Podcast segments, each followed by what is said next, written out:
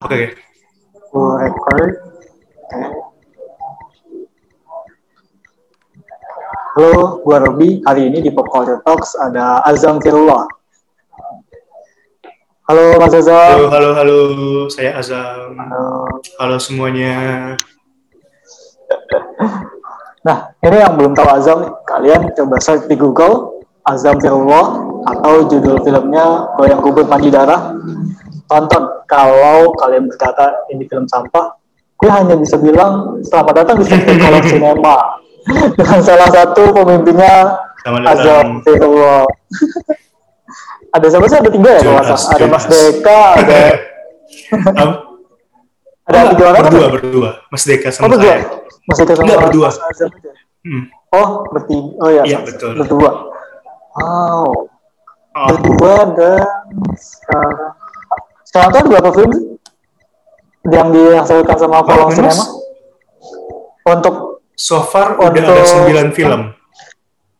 wow, 9 film. itu Gimana ya? yang Soalnya produksi Mas Azam dan yang lain-lain atau uh, oh, kalau produksi tetap jadi uh, urutannya uh, kayak kolong sinema itu baru berdiri setelah Goyang Kubur kayaknya. Jadi sebenarnya uh, film tiga film awalku uh, Pendakian Birahi, Hmm. Pocong Hiu Unleashed, sama Azab Azabmu itu aku kayak bikin sendiri sama teman-teman gitu sama kolek apa sama teman-teman sepermanenku lah.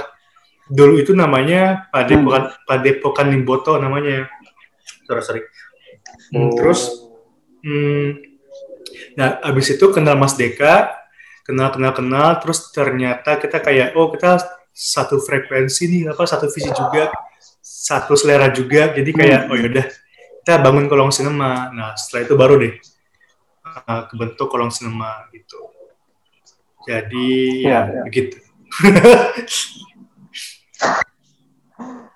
Lo di ini nih, uh, ketika screeningan gitu kan, uh, aku ini, gue baru pertama, uh, ketika pertama kali nonton salah satu, salah tiga di, di Indie Cinema, nonton tiga Hmm. film dari kolong sinema. Satu filmnya Panji, jadi empat, Panji Respati. Oke. Uh, itu ya gua nggak bi gua nggak bisa bilang film ini sampah gitu tapi beberapa teman atau penonton di Indie Cinema bilang ini film sampah bagaimana nih ketika Mas Azam mendengar langsung gitu kalau misal waktu streamingan ada yang bilang langsung ke Mas Azam wah Mas filmnya kok gini ah, ini film sampah ya Mas Hmm. gimana tuh waktu Perasaannya? itu dibilang filmnya film sampah atau emang sengaja aja ya udahlah film kita emang kayak gini gitu Ah, gimana ya? Ya emang film sampah. Enggak sih. Ini sebenarnya kita emang kayak minjem estetika film kelas B, iya. Cuma maksudku kalau misalnya ketika diinterpret itu film sampah atau film apa pun itu oh surreal, Hmm. eksperimental, subversif itu aku kayak itu hak tiap penonton lah gitu. Aku ah, maksudnya ketika aku ngelempar film ke penonton itu udah jadi milik mereka gitu loh. Jadi kayak apa pun opini mereka, Ah, apa, iya. respon mereka itu ya nggak apa-apa. Maksudnya kayak kayak eh, apa? Aku tetap bilangnya ini horor gitu loh. Apa kayak garis besarnya kan ini horor tuh kalau ditarik ininya. Nah tapi kalau misalnya mereka kayak bilangnya oh ini sampah atau misalnya oh ini ini ya terserah. Yang penting kayak aku udah bikin filmnya dan kayak aku udah menyampaikan apa yang mau aku sampaikan lewat filmku gitu. Lewat film gue. Eh sorry sorry. gue dan aku. ya gitulah. Senyaman dan kamu gue dan Gak apa ya, senyaman aja. aja soalnya iya ya. Gitu. kalau aku kamu kalau di Bandung itu nanti disangka orang Jakarta yang datang ke Bandung ya. aku kamuan Iya. iya Kayak Dilan. Gimana sih lagu Dilan? Browsing dulu, browsing. Entar, oke lanjut, lanjut, lanjut, lanjut. Lalu pengen browsing lagu Dilan. kalau baru terus nah nih berarti nanti berarti Hmm. benar-benar bijak banget ya Mas uh, Mas Azam bijak, buset. Seorang- Amin. Amin, dulu. amin dulu deh. Amin dulu, bijak. ngomong-ngomong bijak nih kata-kata orang bijak kan film tuh macam ke suatu menonton itu adalah suatu ibadah ritual. Menonton itu adalah satu kegiatan paling spiritual. Hmm. Ibarat ibarat kata kayak sinetron itu ibadahnya nonton film lah ya. Di bioskop, ngeri, ngeri, laptop, kayak di mengutip, mengutip apa? Mengutip dari katanya Mas Joko Anwar, film itu pengalaman spiritual. Beh. Apa biasa. Berarti filmnya Mas Azam apa? Film-film yang ditonton Mas Azam tuh ketika gue nonton di sorry ini flashback ke filmnya BBB uh, dokumenter oh, itu benar-benar hmm. seperti seperti benar-benar ibadah gitu karena yes. aku sendiri kalau nonton gue sendiri kalau nonton film kayak nggak begitu deh tapi Azam ini kayak wow ini kayak ibadah di gereja di mungkin kalau lagi ruku mungkin kalau lagi ruku ini Mas Azam nih ngikutin gitu. dialognya tuh kayak ini lah lafaznya benar-benar menuhankan film kali ya iya sih? Menuhankan sebenarnya kalau menuhankan bukan film sih kenayatonya kali ya. Gak gak ya Allah bukan aku ya Allah. Blasphemy blasphemy. Ya tapi karena kan saya Nayat, Nayato itu tuh buatku Nayato adalah dewa yang maha kreatif lagi maha hemat budget gitu loh kan. Dia itu beh. Ya benar. Parah sih. Dewa sih dia Nayato. Ya. Dan itu uh, masalah Mas Nayato tuh waktu FFI terakhir ya, kalau nggak salah. Eh, FFI terakhir. Iya, yang Bukan FFI terakhir, yang ekskul ya. Iya, luar biasa. Kontroversi banget sih. Padahal um, menurut Nayato sendiri uh, dia waktu di interview sama Mas Adrian Jonathan Pasaribu apa dia bilang ekskul bukan hmm. film penting gitu ekskul uh, ekskul cuma film buat penyuluhan doang gitu anti bullying terus tiba-tiba jadi rame dan segala macam gitu kan tapi yang aku sukanya nah itu bilang tapi hal itu nggak menghalangi dia buat bikin film lagi wah luar biasa itu tuh hmm, luar biasa. sineas wah sineas Tapi filmnya begitu. eh, ini aku mau pamer skill boleh Mumpung boleh boleh boleh boleh. Mau pamer Oke, okay, aku mau share screen boleh nggak? Sok sok. Berarti yang dengerin lewat Spotify kalian ketinggalan visualnya. masih share screen? Masih masih. Menasik haji. Bentar, di... Oh iya share screen. Oke, okay, share. Aku mau pamer uh, hafal dialog uh, fair, fair, fair. Mumpung-mumpung nih, ya kan? Ini seperti film yang di BBB ya. eh, wow, keren banget. Mau ketemu Danila aja, lagi pengen rapi. Gue tau lo ngasih dia juga. Apaan sih? dia kan teman teman teman hah kenapa sih kursi segitu gue salah apa pikirin deh lo salah atau enggak wow. intense intense jeng wah. Duh kesal pucut gitu canda hmm, gak lucu. Sorry. Gitu ya gitu ya. Udah udah udah, udah. let's go. Lanjut lanjut lanjut. Lanjut lanjut oh share begitu kira-kira mas Rob.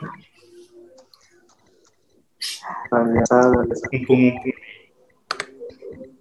uh, ada pengalaman terbaik gak sih ketika uh, mungkin ketemu Nayoto atau oh pernah sih ya ketemu Nayoto di waktu itu dibahas di podcast dia ya. Oh iya iya. dari kejauhan. Pas premiere film Arumi. Dan itu kaget banget ya pas bilang si podcasternya bilang gimana kalau nanti podcastnya bakal dikirim ke ke Mas Naya tuh gue kaget banget aduh kebayang sih kalau ditonton. Ayo misalnya misalnya Naya tuh nggak punya sosial media sih. Kayak dulu pernah kayak punya Facebook punya Facebook. Terus kayak udah hilang aja gitu. Kayaknya emang dia nggak suka diekspos di orang. Cie misterius gitu ya. Terus kalau sebenarnya Mas Azam terpapar oleh film-film uh, oke okay, dalam tanda kutip film B lah ya. Film B ini hmm. dari kapan sih dari masa kecil uh, atau film umum? oh, film umum tuh sinetron ya? Iya iya sinetron. Aku emang dari kecil masuk ke horor gitu loh. Aku uh, ah. film pertamaku horor itu Ringu. Dari kecil tuh TK hmm. aku beli apa nontonnya lewat VHS gitu. Ringu yang VHS terus oh. uh, terus SMP ketika udah mulai uh, SD SD uh, aku sempat hmm. kayak nonton film-film gore Hong Kong yang ditayang di TV gitu tiap siang ada kan. Dulu keren banget. Buset dulu tuh sensor tuh nggak se kacrut sekarang. Dulu tuh tiap siang masih ya, ada di TV tuh asik-asik sih. Uh, iya parah. Terus kayak sering banget kayak kita spend time gitu. Kita apa kayak uh, sleep sleep over gitu sama saudara saudaraku gitu. Kita rental visi dibajakan gitu gitu terus kayak oh. ada kayak kebentuk akhirnya kayak seleranya gitu kan tapi SMP ketika kenal internet itu tuh mulai explore horror cuma horornya tuh horror-horror underground gore gitu yang ekstrim ekstrim oh. kayak film-filmnya Lucifer hmm. Valentine terus uh, Fred Vogel film-filmnya To Take Pictures ada yang bener-bener yang kayak kontroversi lah gitu gitulah kan segala macam kan dulu SMP nggak punya temen nih kan gitu ceritanya nggak punya temen kesepian lah. Ada yang temennya cuma internet doang gitu. nah ini yang ternyata dipakai buat film-film gore mulai kebentuk lagi tuh seleranya.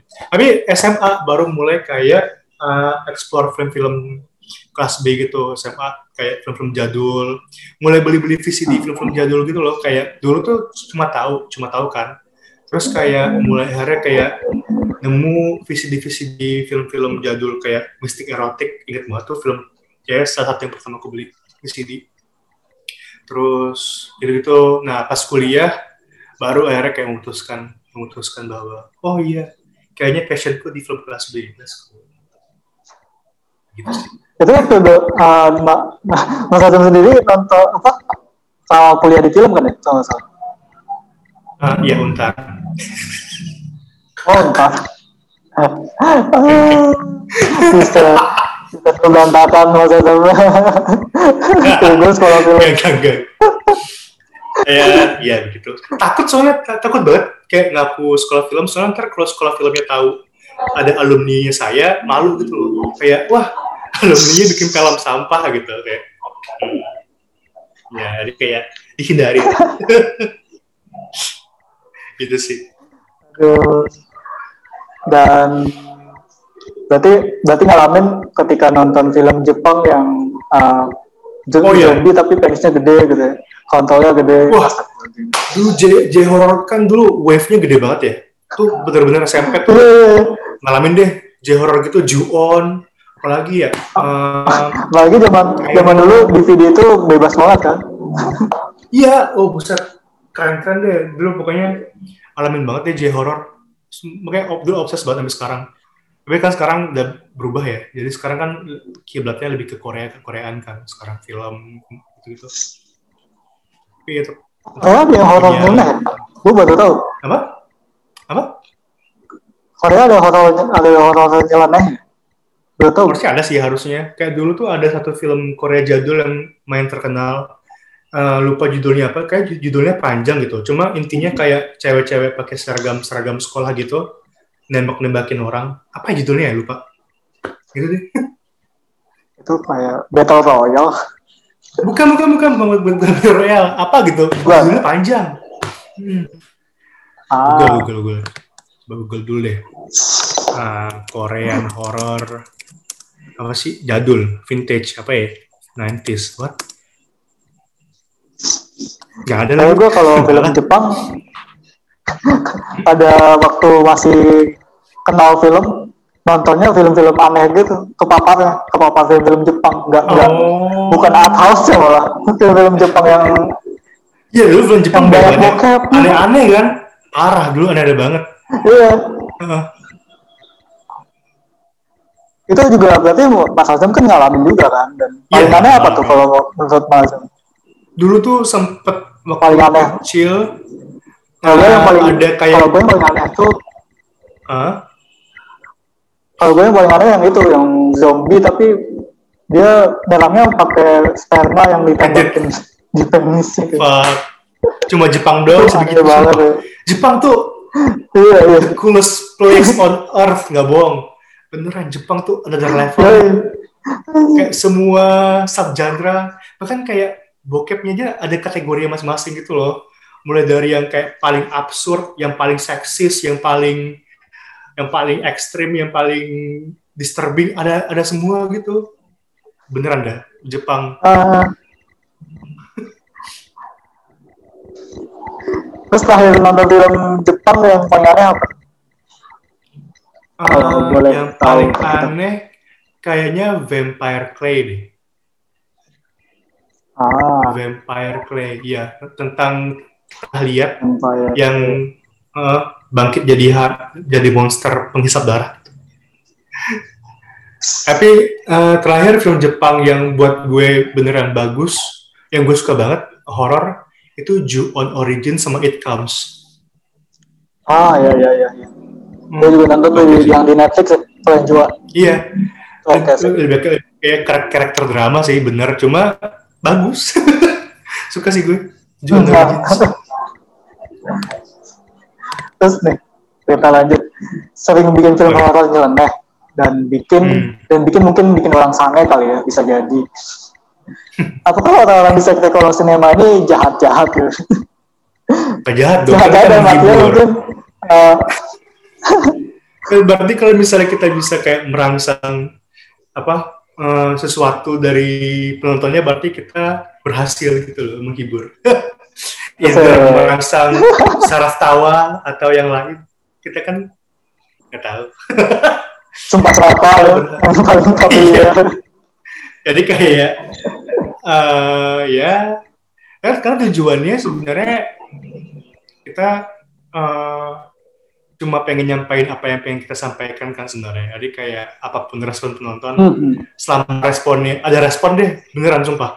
Kalau misalnya hmm. kayak mereka bilang eh boring nih filmnya. Wah itu baru tuh baru stres. Wah buset mampus. Gitu loh. Tapi kalau misalnya kayak mereka bilang wah jelek banget sumpah sampah banget. Kayak at least ada reaksi gitu loh. Ya kayak udah bagus deh. Dan kalau kalian boleh, kalau kalian mau tahu, sebenarnya film film film Mas Azam tuh kalau mau kalian kalau kalian udah nonton dan kalian sadar itu film-film sebenarnya ceritanya rapih ya. Kalau kalian mau tahu. Dan itu benar-benar kalian kayak punya dapat sesuatu hal yang walaupun aneh, sebenarnya ada suatu manfaat atau hikmah yang bisa kalian ambil soal setan-setan ini.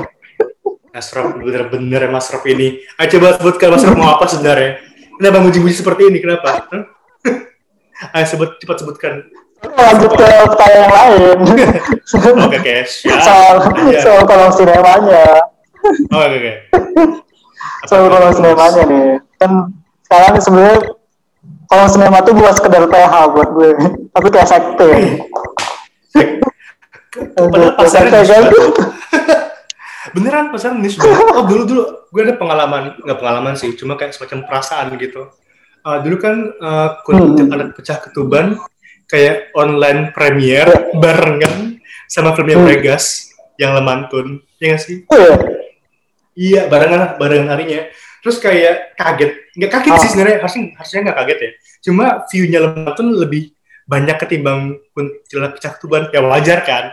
Terus tapi kayak mikir, oh shit, ini pasar gue terlalu niche apa gimana ya gitu loh. kayak Bregas bisa kayak ngumpulin berapa puluh ribu penonton dalam beberapa hari. Gue cuma ribuan gitu. Terus kayak, hmm, kayaknya emang cukup terlalu niche untuk dinikmati gitu sama kayak mass audience tapi nggak apa-apa sih maksudnya kayak gue bersyukur seenggaknya kayak orang-orang yang emang menikmati film-film kolong sinema loyal gitu loh maksud gue kayak mereka Hmm. kayak ada dan bener-bener kayak nunggu-nungguin film-film kolong sinema apa gimana. Makanya kadang-kadang suka kaget sendiri gitu kayak ngeliat respon positif di, di sosial media kayak di Twitter. Ya, kayak kemarin tiba-tiba di Twitter ada aja yang bikin giveaway tiket film terbaru kayak giveaway aja ya kayak what kaget beneran beneran kaget beneran kayak fucking honored. Beneran kayak wah buset bersyukur banget ya gue. Makanya kayak nggak tahu mau terima kasih gimana gitu loh. Makanya kalau dibilang sekte nggak tahu ya. Tapi ada aja yang nikmatin film-film kolong sinema gitu dan mereka loyal gitu ya. Kayak terima kasih buat teman-teman semua. Tapi kita memang belum belum sebesar itu. Kita belum belum segede itu juga sih sebenarnya. Belum kayak punya nama segitunya gitu belum. Masih kita masih ngerangkak-ngerangkak lah. Masih bergerilya ya. Masih gerilya. Bener masih gerilya banget. Masih gerilya. Tapi ternyata dengar-dengar dalam, dalam berita anjir berita padahal di Twitter itu uh. kalau apa kolong sinema di mau dikontrak mau dikontrak benar sih nggak sih mau dikontrak atau belum mau dikontrak kan? Cover gimana? Maksudnya? Mau dikontrak sama trauma oh iya sama bener, iya. Iya. Untuk pasar itu... nasional gitu mau dikontrak ya? Internasional kan? Mau ngikutin jejaknya Agnes Mo ya kan? Ikan Agnes Mo doang bisa internasional. Kita juga bisa lah gila kali. Itu jadi ya itu film pendek film pendek kita yang judulnya I Dance on Your Grave go internasional. Wah uh, kita jadi kayak bagian dari apa antologi horor trauma judulnya Grand Exploitation yang ke-9 nah itu gue jadi info berikutnya ya Dan bagaimana pada saat itu uh, ketika di email mungkin atau dapat info sama trauma mau di mau diajak collab itu deg-degan banget gak sih? Pasti lah ya? atau biasa aja oh. gitu? Enggak, enggak mungkin biasa aja. Enggak mungkin biasa aja. Pasti kayak ya. Iya sih. kayak ya yes, shock sih soalnya kayak nah kan sebelumnya juga udah dapat kayak berita bagus lah kan kayak apa pendekar Seborg terus uh, ada ada Kormano filmnya Mas Sigit juga Mas Sigit Pradityo masuk trauma terus kayak kita yang kayak oh bangga tapi kan gue yang kubur ini kan kebetulan film yang aku direct ya kalau yang dua project sebelumnya kan aku kan kayak ter, terlibat gitu kan. Tapi kalau yang ini aku kayak ngedirect terus kayak oh shit man gitu kayak wah aku kayak apa wah validasi validasi gitu. Soalnya sama trauma banget. Trauma kan kayak bisa dibilang mungkin salah satu atau mungkin yang terbesar gitu loh. Kayak mungkin apa distributor dan produser produser film independen terbesar gitu kan jadi ya. Dan mereka gelakannya hampir sama kayak kayak kolong sinema kan sebenarnya. Iya benar. Spiritnya nah, kelas gitu. gitu. Iya trash cinema. Jadi kayak ya seneng banget sih. Seneng banget lah. Seneng banget pokoknya mah inilah sebenarnya perjuangan apa perjuangan kali ya apa hasil gerilya dari kolong sinema yang uh, terus memberikan semangat untuk film kelas B gitu. Dan sebenarnya yeah. kan film kelas B itu dulu sempat hidup kan di Indonesia sebenarnya true dan itu yang di, mau diperjuangkan sama kolong sinema iya mungkin sebenarnya uh, film kelas B dari dulu di Indonesia udah banyak, udah ada. Cuma mungkin orang-orang hmm, hmm. nggak -orang aware aja kalau itu film kelas B gitu kan. Apalagi yeah. dulu kayak era-eranya Nayato gitu-gitu. Mereka taunya kalau nggak hmm. itu film murah kacangan, film jelek aja sekalian. Nggak tahu kayak istilah apa ya gitu. Padahal ada Tapi film mungkin, yang sa satu di satu film banyak film, banyak setannya kayak film horor. kayak kayak nggak tahu sih ya maksudnya kayak aku juga mungkin nggak terlalu banyak kayak belum terlalu banyak explore cuma memang dikit kali ya di Indonesia filmmaker yang aware kalau mereka bikin film kelas B gitu loh gitu kan. Hmm. kayak mungkin kayak kalau filmmaker indie mungkin ada kayak sama Sigit ah, ada temanku juga Dion Widi. Dia yang dulu bikin Rengas Dengklok bagian dari Fishfit apa? Apa antologi film juga film horor lokal. Terus nah atau buatku aware dia bikin film kacangan gitu loh. Dia bikin film buat rakyat jelata gue yakin dia aware gitu loh. Nah, kayak buatku nggak banyak kali ya filmmaker di sini ya ini. Makanya kayak aku tiap kali bikin film apa kolong sinema itu emang diniatkannya buat screeningan gitu loh. Jadi jadi kayak penyebaran ajaran sesat kelas B ke mana-mana. Makanya mudah-mudahan mudah-mudahan ada efeknya ya. Mudah-mudahan kayak tiba-tiba ada aja kampus apa nge-submit film kelas B gitu ke festival mana. Ya mudah-mudahan ada ada apa kita bisa kayak nularin spiritnya gitu loh nularin semangat filmmaking gerilyanya kayak gitu. Jadi kitabnya kolong sinema itu apa ya? Taurat Injil Al-Quran atau ada kitab yang lain? Gabung dulu makanya biar tahu. Nih nomor dua ini ya hubungi. Hubungi nomor tiga ini ketik Rex pasti dan Tuhan tetap Allah tapi sekte tetap kolong sinema gitu. Kamu ngeliat nih ada sejadah gitu. Masih taat Orang kemarin Mas Deki kayak bilang Mas Azam tuh paling soleh soleh, luar biasa loh. kalau kita kayak kalau ngaku soleh malah kayak diambil pahalanya kayak kayak oh kurang ajar, sombong bener, terus ditarik pahalanya. Gak boleh astagfirullahaladzim. Awas jangan pas ketika ketika ketika bikin film sebenarnya malaikat lebih nyatet-nyatet gitu mas Iya kayak wah ini luar biasa kan memper ah ini nih bikin film setan nih ajaran-ajaran sesat nih. Aku justru malah kayak didukung sama nggak tahu mungkin. Ah nggak mau ngomongin agama ntar blasfemi maaf udah deh. Ntar dianggap penistaan. Iya, iya, iya. mungkin kita next. Aja Nah, tapi uh, ketika melihat uh, perjalanan kolong sinema ini hmm? ada suatu invest kita ngomongin mungkin ngomongin bisnis kali ini sih investasi oh, iya. yang orang tertarik buat invest ke kolong sinema gak sih? Uh, beberapa kali ada sih sebenarnya kayak uh, tapi invest maksudnya, maksudnya kayak dan yang terakhir kemarin beneran beneran diinvest seseorang ya? Iya ada yang tapi emang lebih ke kayak per individu gitu loh bukan kayak satu satu, satu PH atau satu kolektif atau satu komunitas gitu. Sejauh ini emang kayak per individu, kayak azabku azabmu itu yang invest kebetulan temenku namanya Arbi. Terus dia kayak tertarik kan kayak oh ini film Pocong Hiu keren ya boleh nggak kalau misalnya gue invest lo buat bikin film gitu dia ngasih duit sejuta gitu kan sejuta bikin film ya oke okay. kelar filmnya azabku azabmu terus ya, kayak sejuta jadi film Karena filmnya cuma semurah itu, beneran. Krunya juga dikit, oh. krunya cuma tiga orang. Gitu-gitu. Wow. Tapi jangan diromantisir ya. Maksudnya kayak gini, emang karena spiritnya aja. Karena emang emang kayak gue lebih nyaman dengan apa lingkup kerja seperti ini gitu loh. Uh, yang yang yang apa krunya minim gitu, -gitu segala macam kayak lebih intimate aja. Ya intimate bisa aja lu jam.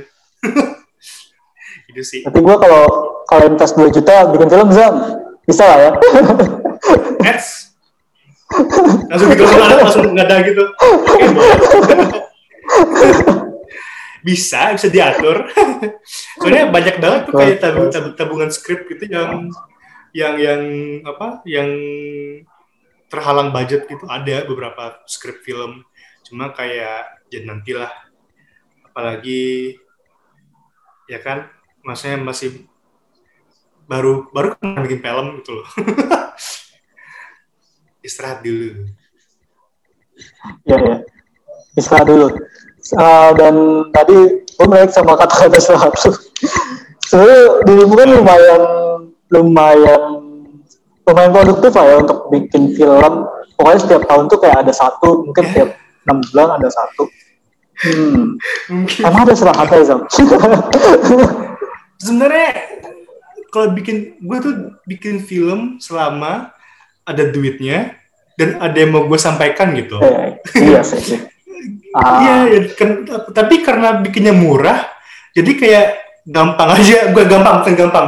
Lancar aja bikinnya. Kalau gampang mah kayak seolah-olah menggampangkan ya, enggak enggak. Tapi kayak karena budgetnya juga murah kan. Iya kayak gue paling mahal itu budget film 5 jutaan gitu loh itu uh, kesurupan erotik. Ya uh, itu.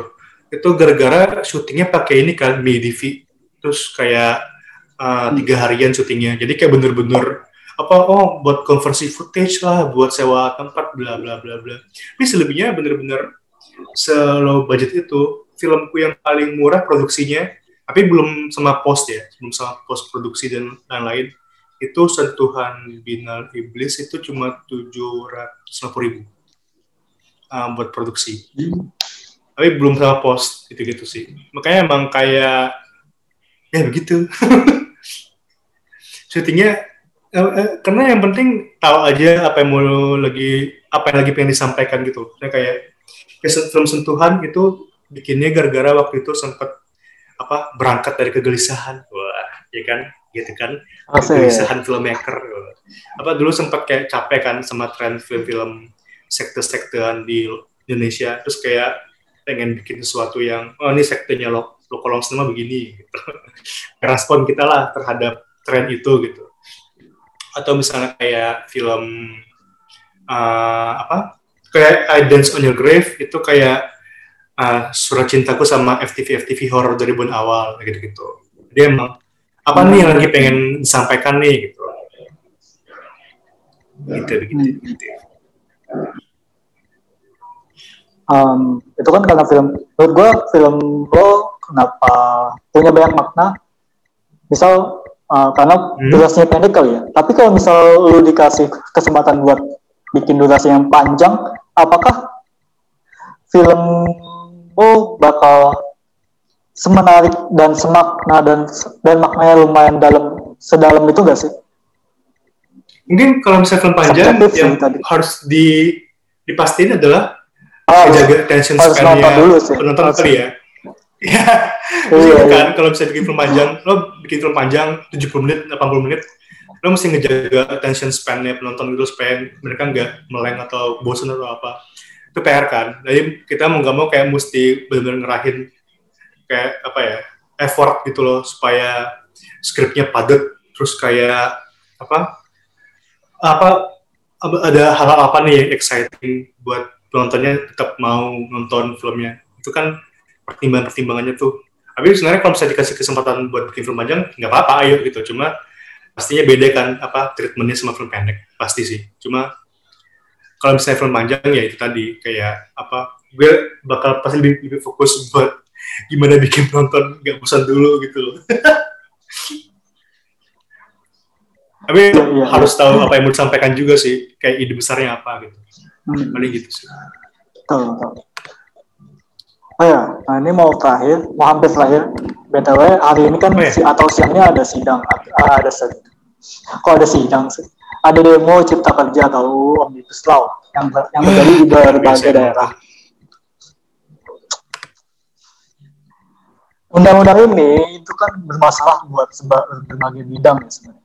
Yang menurut gue hmm. itu juga kayak mengancam bidang seni juga sih. Kayak apalagi kan hmm. uh, filmmaker ini kan kayak freelancer gitu ya. Otomatis salah satu yang terdampak. Karena maksudnya outsourcing gitu kan kalau freelancer uh, sebenarnya. Ketemu klien yang apalagi nanti kalau misal ketemu klien yang paham undang-undang omnibus law itu kayak bakal mengkhawatirkan banget. Ya nggak sih? Khawatir nggak sih sama undang-undang ini? Buset, kalau dibilang khawatir, ya khawatir sih. Maksudnya kayak bahkan kalaupun di luar soal undang-undang ini aja, kita sama freelancer ya, pasti pasti deh ketemu kayak klien yang nggak ngehargain kerja kita atau kayak kita misalnya udah nawarin, hmm. oh ini harga harga kita ya, saya bilang terus mereka tiba-tiba kayak senak senaknya aja gitu kayak netapin harga ini lagi sini sini sini sini sini kayak. Khawatir khawatir banget. Apalagi singet gue setahu gue kayak uh, outsourcingnya itu kalau apa di undang-undangnya ini ya akhirnya kayak bebas di semua jenis pekerjaan ya. Iya kan? Iya sih? Saya kalau dulu terbatas kan kayak singkat gue ada cuma boleh kayak lima doang itu kerjaan yang outsourcing. Terus sekarang jadi semuanya boleh. Ada kan kayak apa ya kayak jadi kayak apa security apa keamanannya jadi kayak nggak ada gitu loh buat pekerja buat para para buruh ini.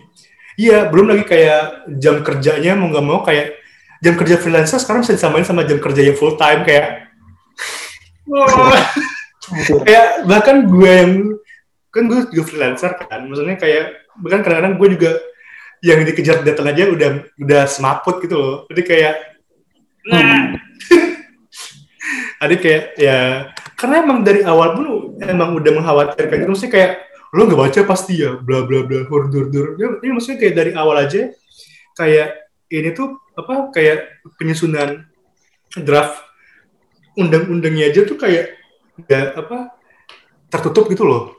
Nggak transparan gitu. Terus kayak tiba-tiba boom muncul. Terus kayak desain kayak terus kayak wah gitu kan. Jadi ya mengkhawatirkan bener mengkhawatirkan banget makanya kayak ya buat teman-teman semua yang turun ke jalan hari ini atau mungkin nanti kayak take care tetap jaga kesehatan jaga diri Hmm. Terima kasih untuk para orang yang turun lah ya. iya terima kasih Soalnya kalian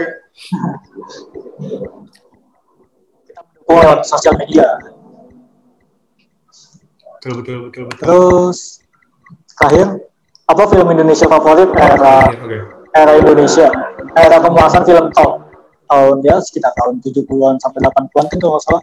Lumayan banyak film Hmm. Indonesia yang yang top lah ibaratnya eh, dalam segi film dalam segi dalam segi cerita. Kalau misalnya kalau misalnya mungkin eh, jawabannya misalnya kayak Lady Terminator gitu kali ya yang cukup terkenal. Cuma kalau favorit gue yang personal banget, gue gue suka banget film ju- judulnya Panasnya Selimut Malam. Itu kayak wah masa selimut itu malam film absurd, absurd, surreal visualnya. Itu visual itu sumpah film. Tinggal mau filmnya mau di pause di detik mana aja bisa jadi kayak wall- wallpaper gitu, buat wallpaper, buat cover novel Abdullah Harahap. Sumpah visual bagus banget dan kayak oh buset filmnya absurd dan wah, wah langsung kayak eh, ingat lagi kayak wajir itu film emang apa ya kayak unique experience deh pokoknya nonton film itu. Dulu kayak dulu tertarik gara-gara judulnya kan judulnya ya memancing lah kayak panasnya selimut malam. Terus pas nonton ada martial arts-nya ada religinya. Kayak wow itu salah satu apa kayak personal favoritku terus eh, personal favoritku yang lain bangkit dari kubur itu film 80-an kayaknya ah. Iya. Eh, itu film gore banget, Sangat gore banget. filmnya. Eh, ah bukan bukan bukan. Bangkit dari kubur itu, bentar, sekali deh ngecek. Eh 19, oh 1988. Yang main filmnya itu si, tapi eh, dulu tuh nontonnya ini nontonnya lewat apa? Lewat transferan transferan VHS jadul gitu kan. Jadi ada beberapa hmm, adegan yang disensor. Cuma dulu tuh gue pernah nonton di ini Grand Central apa ya apa apa yang dia tri- yang dia- Ya. Film, film. Oh, film Indonesia favorit era Oh, iya, iya. ah, tadi panasnya selimut malam, Dilanjut dari situ aja. ah, terus bangkit dari kubur, apalagi ya? Terus paling ya klasik-klasik macam Leak, The, The Mystic of Bali, terus Oh, Lady Terminator. Ya maksudnya itu kan cukup well known lah ya. Dua, gue pengennya ya yang gak terkenal, pengennya biar biar snob. gak bias no. gue suka kok, gue suka kok, gue suka kok beneran gue suka. Apalagi ya. Itu sih, itu sih, gue suka sih film-film itu. Kalau itu juga kalau film 70-an, Yang yang Ber- mainstream itu ya gimana gimana? Halo, halo? Nah, lanjut dulu aja. Tadi so- soalnya mau yang mainstream itu kan kayak film-filmnya Susana gitu. Oh iya, filmnya Sus- Susana juga Film kayak Lampi Setan. Beranak dalam kubur suka suka banget beranak dalam kubur. Beranak dalam kubur apalagi ya? Eh, pengabdi setan suka sih. Pengabdi setan suka. Apalagi ya? Ya itu Yang sih. favorit tadi yang tadi lah ya. ya yang Tiga ya. panasnya selimut malam Bangkit dari kubur, wah itu dua itu. Karena apa ya? Itu kayak dua film itu kayak ngasih sur- surprise itu loh, kayak kirain bakal filmnya bakal biasa aja atau apa, terus ternyata kayak wah gak nyangka gitu, filmnya ternyata bakal se-epic itu. Kalau Suzana, Sundar Bolong, Sundar Bolong itu klasik sih, mantap banget ya Bolong. Namaku Alisa. Itu keren sih, keren banget sih Sundar Bolong. Ah, iya. Kalau film 90-an nggak ditanya mas? itu. Kenapa itu?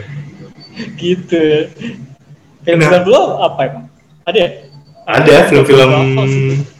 film panasnya beberapa yang kayak ini Ger yang Natal Ah. itu buatku beneran beneran desain bohong, gak bohong, beneran desain beneran oke itu filmnya kayak eh, dibikinnya niat gitu terus terus kayak apa eh, skripnya juga gak gak gak gak yang sembarangan juga gitu ya apalagi ya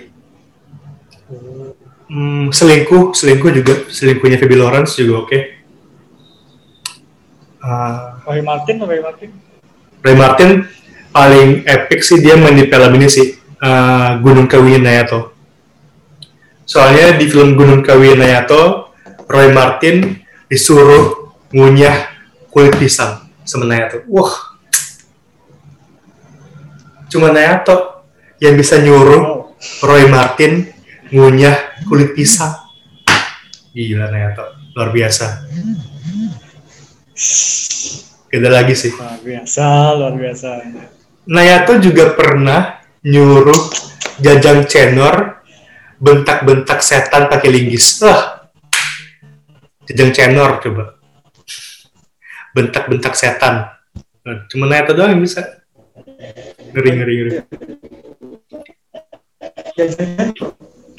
Apa? Halo, halo? So, apa, kalau apa, santai. Iya. Oke, oke, oke. Nah, berarti dia udah dari itu udah jelasin banget ya ketika gue putus. Tapi nggak apa-apa. Sudah, sudah, nggak apa-apa. Namanya juga sinyal. Ngapain? siap, siap. Oke lah, Oke. kalau gitu. Ah, dan itu tadi ah, ah, sudah berakhir ngobrol-ngobrol gue, Robi dengan Mas Azam, Firullah. Dan, Iya. oh iya, mau ada yang sampaikan nggak? At lips gitu atau Apa ya? apa gitu atau pesan-pesan dari nabinya kolong sinema? Pendeta, pendeta.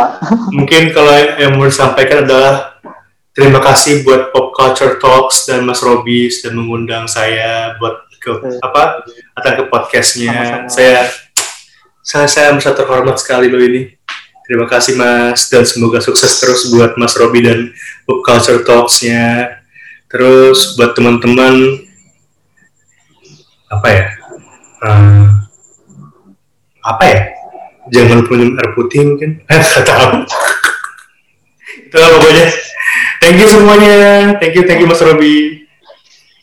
Eh, Oke. Sama-sama. Makasih. Oke Mas, sampai Makasih Mas jumpa di lain kesempatan. yang sudah mendengarkan.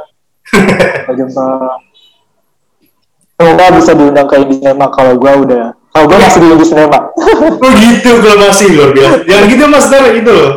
Manifesting.